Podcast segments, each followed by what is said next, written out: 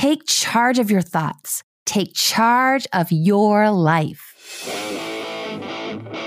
Psychologist, author, speaker, musician, former professor, and the host of Love and Life, Dr. Karen Anderson Abril. Welcome to Love and Life. I'm Dr. Karen Anderson Abril. So, as you know from last week's episode, we were invited to participate in Veronica Grant's Worthy in Love podcast tour. And as you also know from last week's episode, as I was preparing my thoughts and what I wanted to share about the topic of being worthy in love, being worthy of love, a couple names kept coming to mind.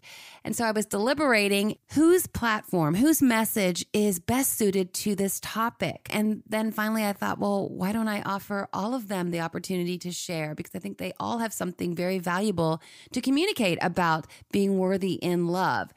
So I interviewed psychotherapist Elliot Anderson, who you've heard on the program many times. Also, Leisse Wilcox, mindset coach, who you've also heard on the program many times. And Anita Stoudemire, creator of Better Love Movement. I planned on sharing all the interviews in one episode. And then I realized as I listened to them, they each had a unique vantage point and they really stood alone. And I wanted them to have the opportunity to share their thoughts with you and shine the spotlight on each of their interviews independently. So we're rolling them out in three separate episodes. And today's episode is with Leisse Wilcox, who joined me on the program way back in episode 47. Authenticity Matters, a conversation with writer and mindset coach Leisse Wilcox. The second part of that conversation was episode 50 Asleep in Your Own Life. Leisse Wilcox shares how she finally woke up and how you can too. Leisse joined me in March of 2020 in a season three bonus episode to speak about mindset in the midst of a global pandemic. And today, Leisse's back to talk about what it means to truly believe you're worthy in love. To set things up, I want to refer back to the article I talked about last week, which looked at some research involving people who believe they deserve love versus people who don't believe they're worthy of love. And the author of the study, Alona Jarabek, shared some particularly poignant thoughts about the notion of feeling worthy of love. Here's another quote from the study When you watch how babies interact, it's not hard to see that they have an inherent sense of their own value. When they cry, there's no doubt in their minds that they will be comforted. When they're happy, they expect nothing less than for others to share in their bliss. In essence, we're born with an inherent understanding that we deserve love. Unfortunately, this assumption gets eroded in some of us. If we don't receive the unconditional love and support we need from our parents as we grow, we begin to believe that love is conditional, depending on things like good grades, good performance in sports, unquestionable obedience, etc. We come to believe, especially during our teenage years, that to be loved and accepted, we have to look and behave a certain way. So we move through life believing that love doesn't come easily that we must fulfill certain conditions in order to be worthy of it. And the more conditions there are, many of which we place on ourselves, the less and less we feel we deserve love. This quote is the perfect segue to my conversation with Leisse Wilcox right after this. Have you heard? You can now listen to my book, Single is the New Black. Don't wear white till it's right. As you know, I wrote the book I wish had been available to me when I was single. So obviously, it's not about how to snag a man. Rather, it's all about how to stay strong amidst single shaming and remain true to yourself and never settle for anything less than an extraordinary relationship. Find it on Audible or iTunes. And for a free sample, check out Chapter 11 of Single is the New Black in episode 145 of Love and Life. Leisse, welcome to the program. Oh, thank you so much for having me. It's great to have you on yet again. A fan favorite for sure. One of my faves as well. and as I was preparing my thoughts for this Worthy in Love podcast tour, that Love and Life was invited to participate in, your name kept coming to mind. And I know that you and I are the type of people that if something's getting a prodding, if we're getting a prodding in our intuition or a name comes to mind, that's not something to dismiss. And of course, your your first book, To Call Myself Beloved, seems like the perfect resource for someone who's trying to wrestle with or move through the doubt that they may not be worthy in love. So I thought, let me just invite Leisse to share because I think she's going to have so much on this topic. So yeah, when when we talk about this worthy in love, where does that land with you? I think it's such a great conversation to have. And I think it has so many different angles and so many different layers because as you know there are stories that we tell ourselves and sometimes mm-hmm. those stories are they they feel so real and we lose sight of how false they are and that unlearning process like the unlearning of what is a true story versus who are you really at your core before love happened or before rather life happened to you? mm, right yes. It's such a lengthy process. So to really open up this dialogue around worthy and love i feel like brings to the surface what does it mean to truly feel worthy of love? And the meaning i think is is so critical for your work certainly and the work i do as well what does that mean and what is blocking you from mm. the the god-given dignity and worth that mm-hmm. every person has, I believe. Mm-hmm. And I mm-hmm. believe it's God given and it can't be taken away, no matter what programming has come at you and you've sadly internalized again like you said before you were even aware mm-hmm. we're internalizing these stories these messages so, with the clients that you work with, what are some of the ways that you can help them unpack what might be blocking them, the lies they may be, in fact, mm-hmm. telling themselves that are convincing them that they're not worthy in love? And then, of course, if we don't believe fundamentally that we are worthy of love, we're probably going to make some choices that don't serve us and yeah. that can be very destructive. I was just thinking, it's like I live in this small town and for the sake of ease and convenience, I go to one specific grocery store because it's very small. So I go in, I go out, and away I go. It's very easy. Uh, and then if I ever go to a bigger grocery store, all of a sudden there's like a mustard aisle. Whereas my own tiny little grocery store has like two kinds of mustard. And anytime I go into that bigger grocery store, I get hit with this, this wave of like, oh, right. I forgot there's like a whole other world of mustard out there. And I feel like this is the same thing. Less edible, but it's still the same thing. right. Uh, we get sheltered by and trapped in these stories of, oh, I guess this is just the way. I guess this is just the way it is. I guess this is how it's supposed to be.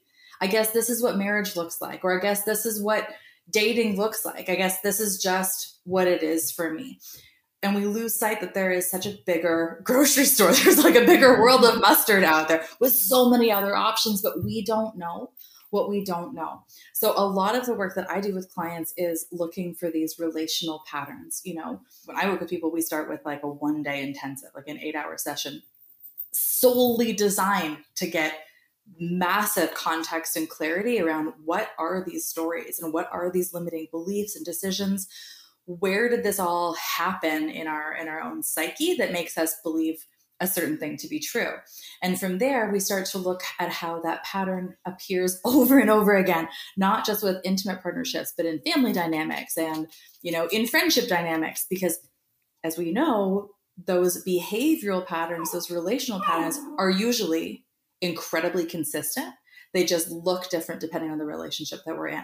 So part of that like discovery of this bigger world of mustard is identifying that pattern, figuring out where it happened and how to undo it, how to unlearn it, and then I'm trying to use this grocery store thing again, then like, like explore a bigger shelf of something that may not have been previously available to someone because they were stuck within the confines of this one teeny tiny little frame of reference, if that makes sense. It definitely makes sense. And it just brings to mind this notion of reality. Mm-hmm. And I don't think it's all that esoteric to suggest and submit that our beliefs are our reality. Yes. And that's they are the lens, the lenses through which we view our world, yes. such that I do not see the world as it is. I see the world as I believe it to be. Yes. Right. So, like you said, if I have internalized this is just the way love is. Yes. Love is hard. Love is painful. Love mm-hmm. is a mm-hmm. struggle.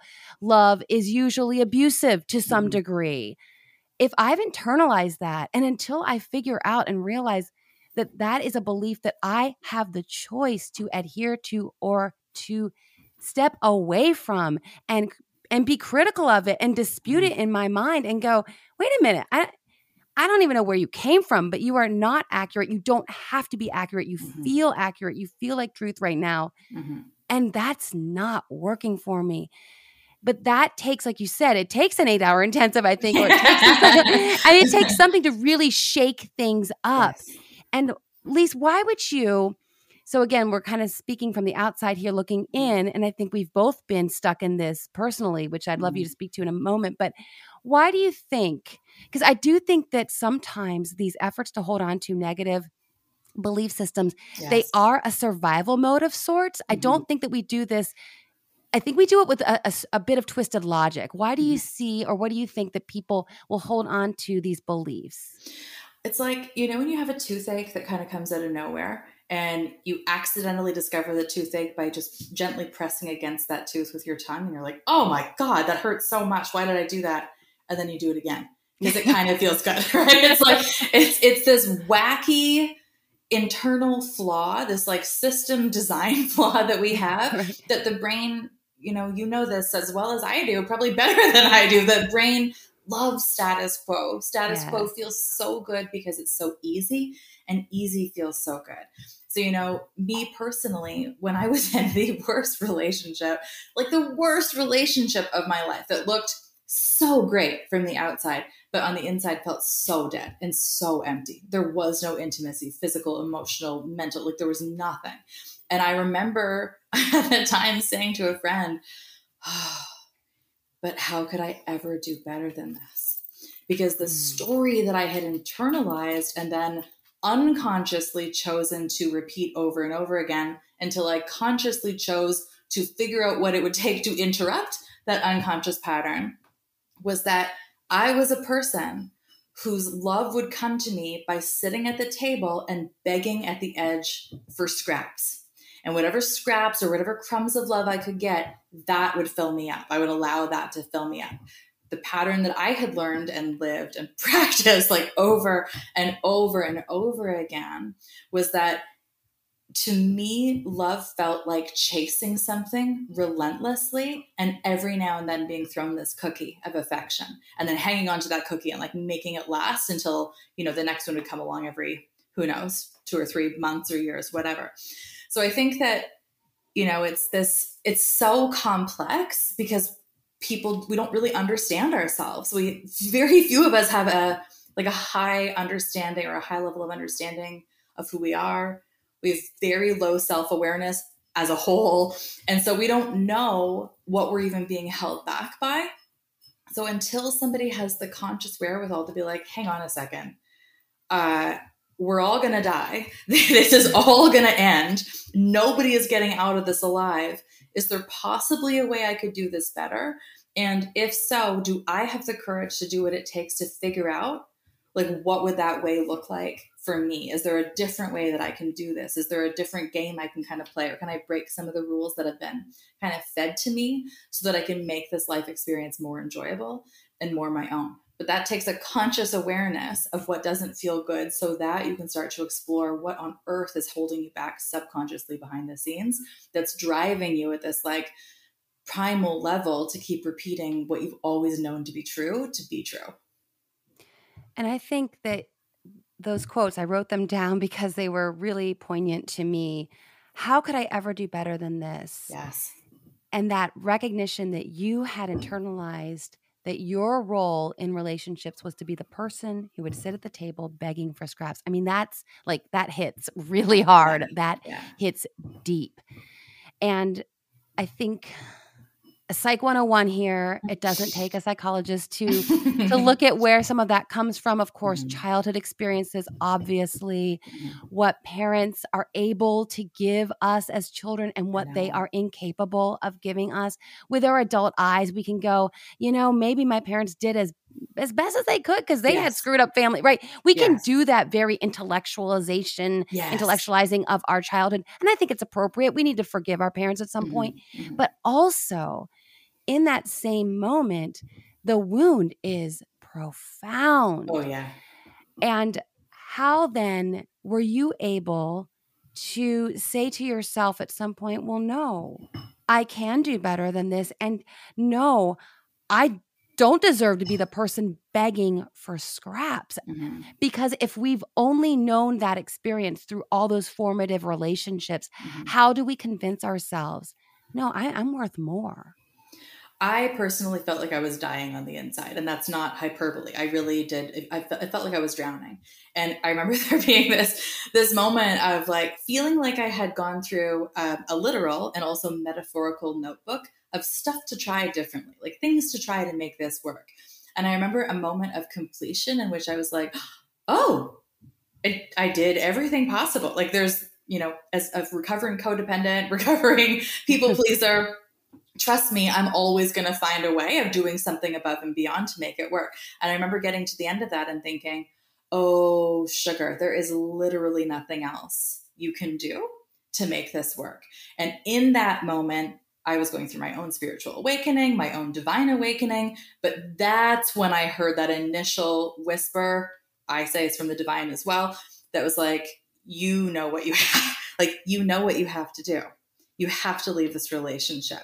And so I feel like making space within myself to hear that intuitive, soulful, divine nudge, and then honestly, not even finding the courage, but choosing to trust myself to trust myself and taking action from there was i guess a pivotal moment you had to step away from a relationship that was doing absolutely nothing but reinforcing the lies yes that you had been telling yourself that you had been told to you which you then internalized and then your behavior reflected those lies and i didn't even know they were lies at the time i just no. knew that it felt so I, there was a certain breaking point of like no i can't i i can't do this anymore. So I don't even know what's on the other side, but I can't be here anymore. And I love that you reiterate we don't know their lies. And yes. that's why it gets back to that point of yes. what is truth? What is reality? And recognizing there is, we have the power to mm-hmm. decide that this fundamental lie is in fact a lie. Although yes. initially we will think that we are lying to ourselves by convincing ourselves it's a lie. Know, know, know. You'll be like, "You're crazy! Of course, that's all I deserve. That's all I'm worth. That I've been told that. I've, I've lived this. This is every moment up until this moment has reinforced and convinced me that that lie was in fact true. So it will take, again, as we said, mm-hmm. some jarring and something, Leisse, that you mentioned about trusting yourself, which I think really ties in beautifully with this theme worthy in love, mm-hmm. worthy of love. And it's a point that you made when we were going back and forth emailing as I was asking you to to share with my community today. The point of finding that worthiness mm-hmm. Has to be a personal the point has to be personal. Speak mm-hmm. to that if you would. Oh, it, this is, you know, this is a personal pain point that I, I am coming to make peace with myself. I don't mind sharing, but it, it, the peace is the point. The worthiness is the point. And as I have shared with you, I just feel like there's such a tendency and such a push in the dating, health, wellness, mental health, emotional health, like within this whole space and this whole sphere of like, uh, how could you expect anyone else to love you if you can't even love yourself? So if you're a recovering codependent or still like alive and well in patterns of codependency and, and people pleasing, that's like cocaine. It's like, what? There's something more I could do to fix myself? Oh, thank God. And you go deeper down the rabbit hole in like a thinly veiled or thinly disguised as personal growth when actually what you're doing is fixing yourself with the out the um the outcome being like the cookie this reward of a relationship right So it kind of like blames the person who's already feeling insecure with this little dangling carrot of like, well, nobody else can do this unless you love yourself first. And then the subtext is, therefore, honey, once you love yourself, this relationship is going to materialize. Mm-hmm. And we treat humans like they're algorithms. So if you do this, then this will happen. Or first you do this and then you do that. And you you may know this from personal experience and professional practice. Life doesn't work like that because humans aren't algorithms. Right. So when we do this, you know, this go down this rabbit hole of self-discovery, of self-acceptance, of truly coming home to ourselves and, and genuinely loving who we are and embodying that the the person that we were before life really happened and before we learned all those stories and and false narratives we have to be crystal bloody clear that we're doing it for ourselves because what we're doing there is creating this new deep internal level of peace. And that is the point if a relationship comes after that cool if it doesn't cool in the meantime we are so stable and so securely supportive and loving of who we are that it necessarily changes how we show up with our families, with our friends, ultimately with partners if that happens. But all of that is a bonus of how we feel being in our own self and body. I love everything about that. oh, I hate it. I, I hate it. It's such a painful truth. it's like, you know what I mean? Well, because you want control. I mean, you oh, want the oh, algorithm to be true. I get it. definitely. Did you know how much easier life would be if it's like, oh, cool. All I have to do is flick the switch, turn yeah. the self love, and then, you know, John Krasinski incarnate shows up at my boat. Like, oh, damn, it doesn't work like that well, as you know, because you were kind enough to review my book, that's exactly the theme of my book. In the first yes. chapter, I talk about that. It's this control we desire. So let yes. me figure out that fundamental flaw I have. I'll fix it, and boom, he shows up. Yeah, yeah spoiler alert, it doesn't work that way, which drives no. us crazy because women who are go-getters and we mm-hmm. want to get after it and we're disciplined and we're driven and we want all the things and we we apply that practice to so many realms of life and we yes. are able to achieve our goals which is wonderful we just have to recognize that it doesn't work in love because mm-hmm. as you so beautifully put people are people and, and they're not algorithms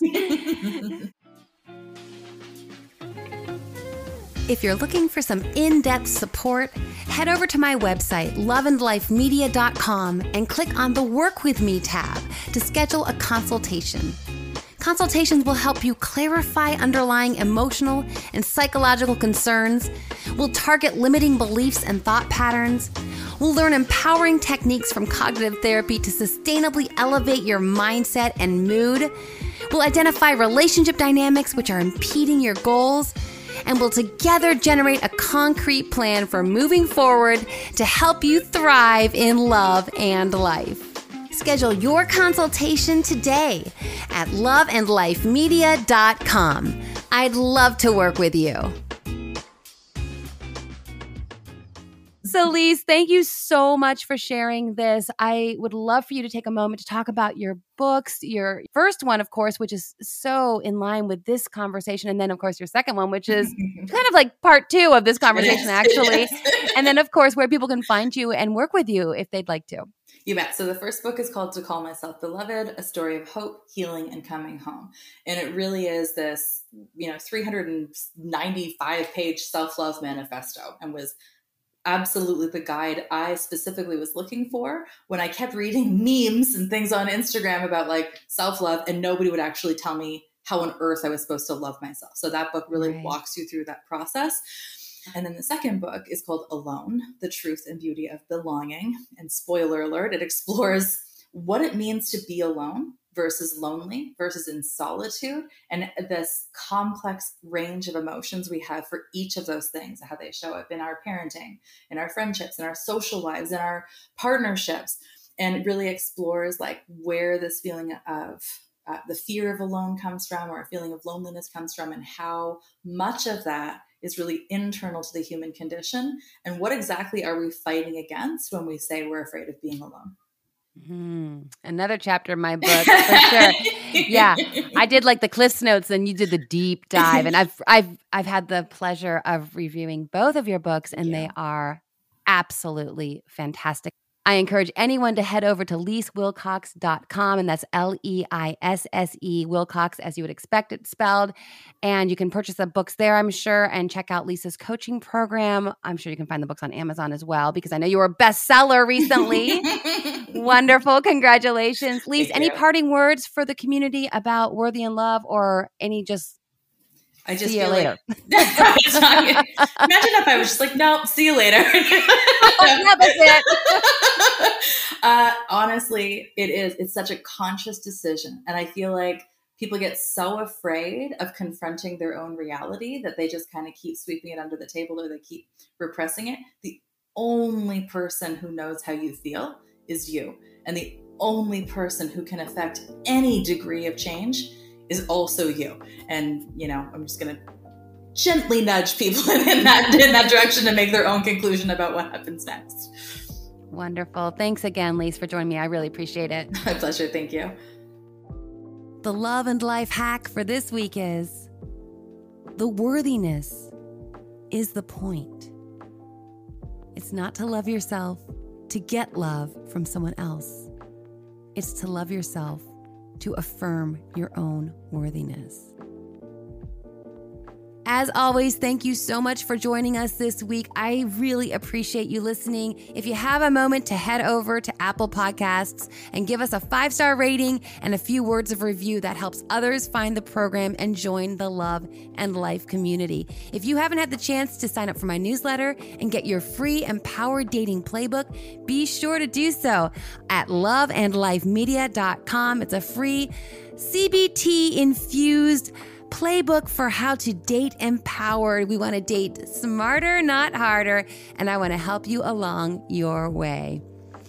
Take charge of your thoughts, take charge of your life. This is Dr. Karen Anderson Abril, and until next time, make it a great week.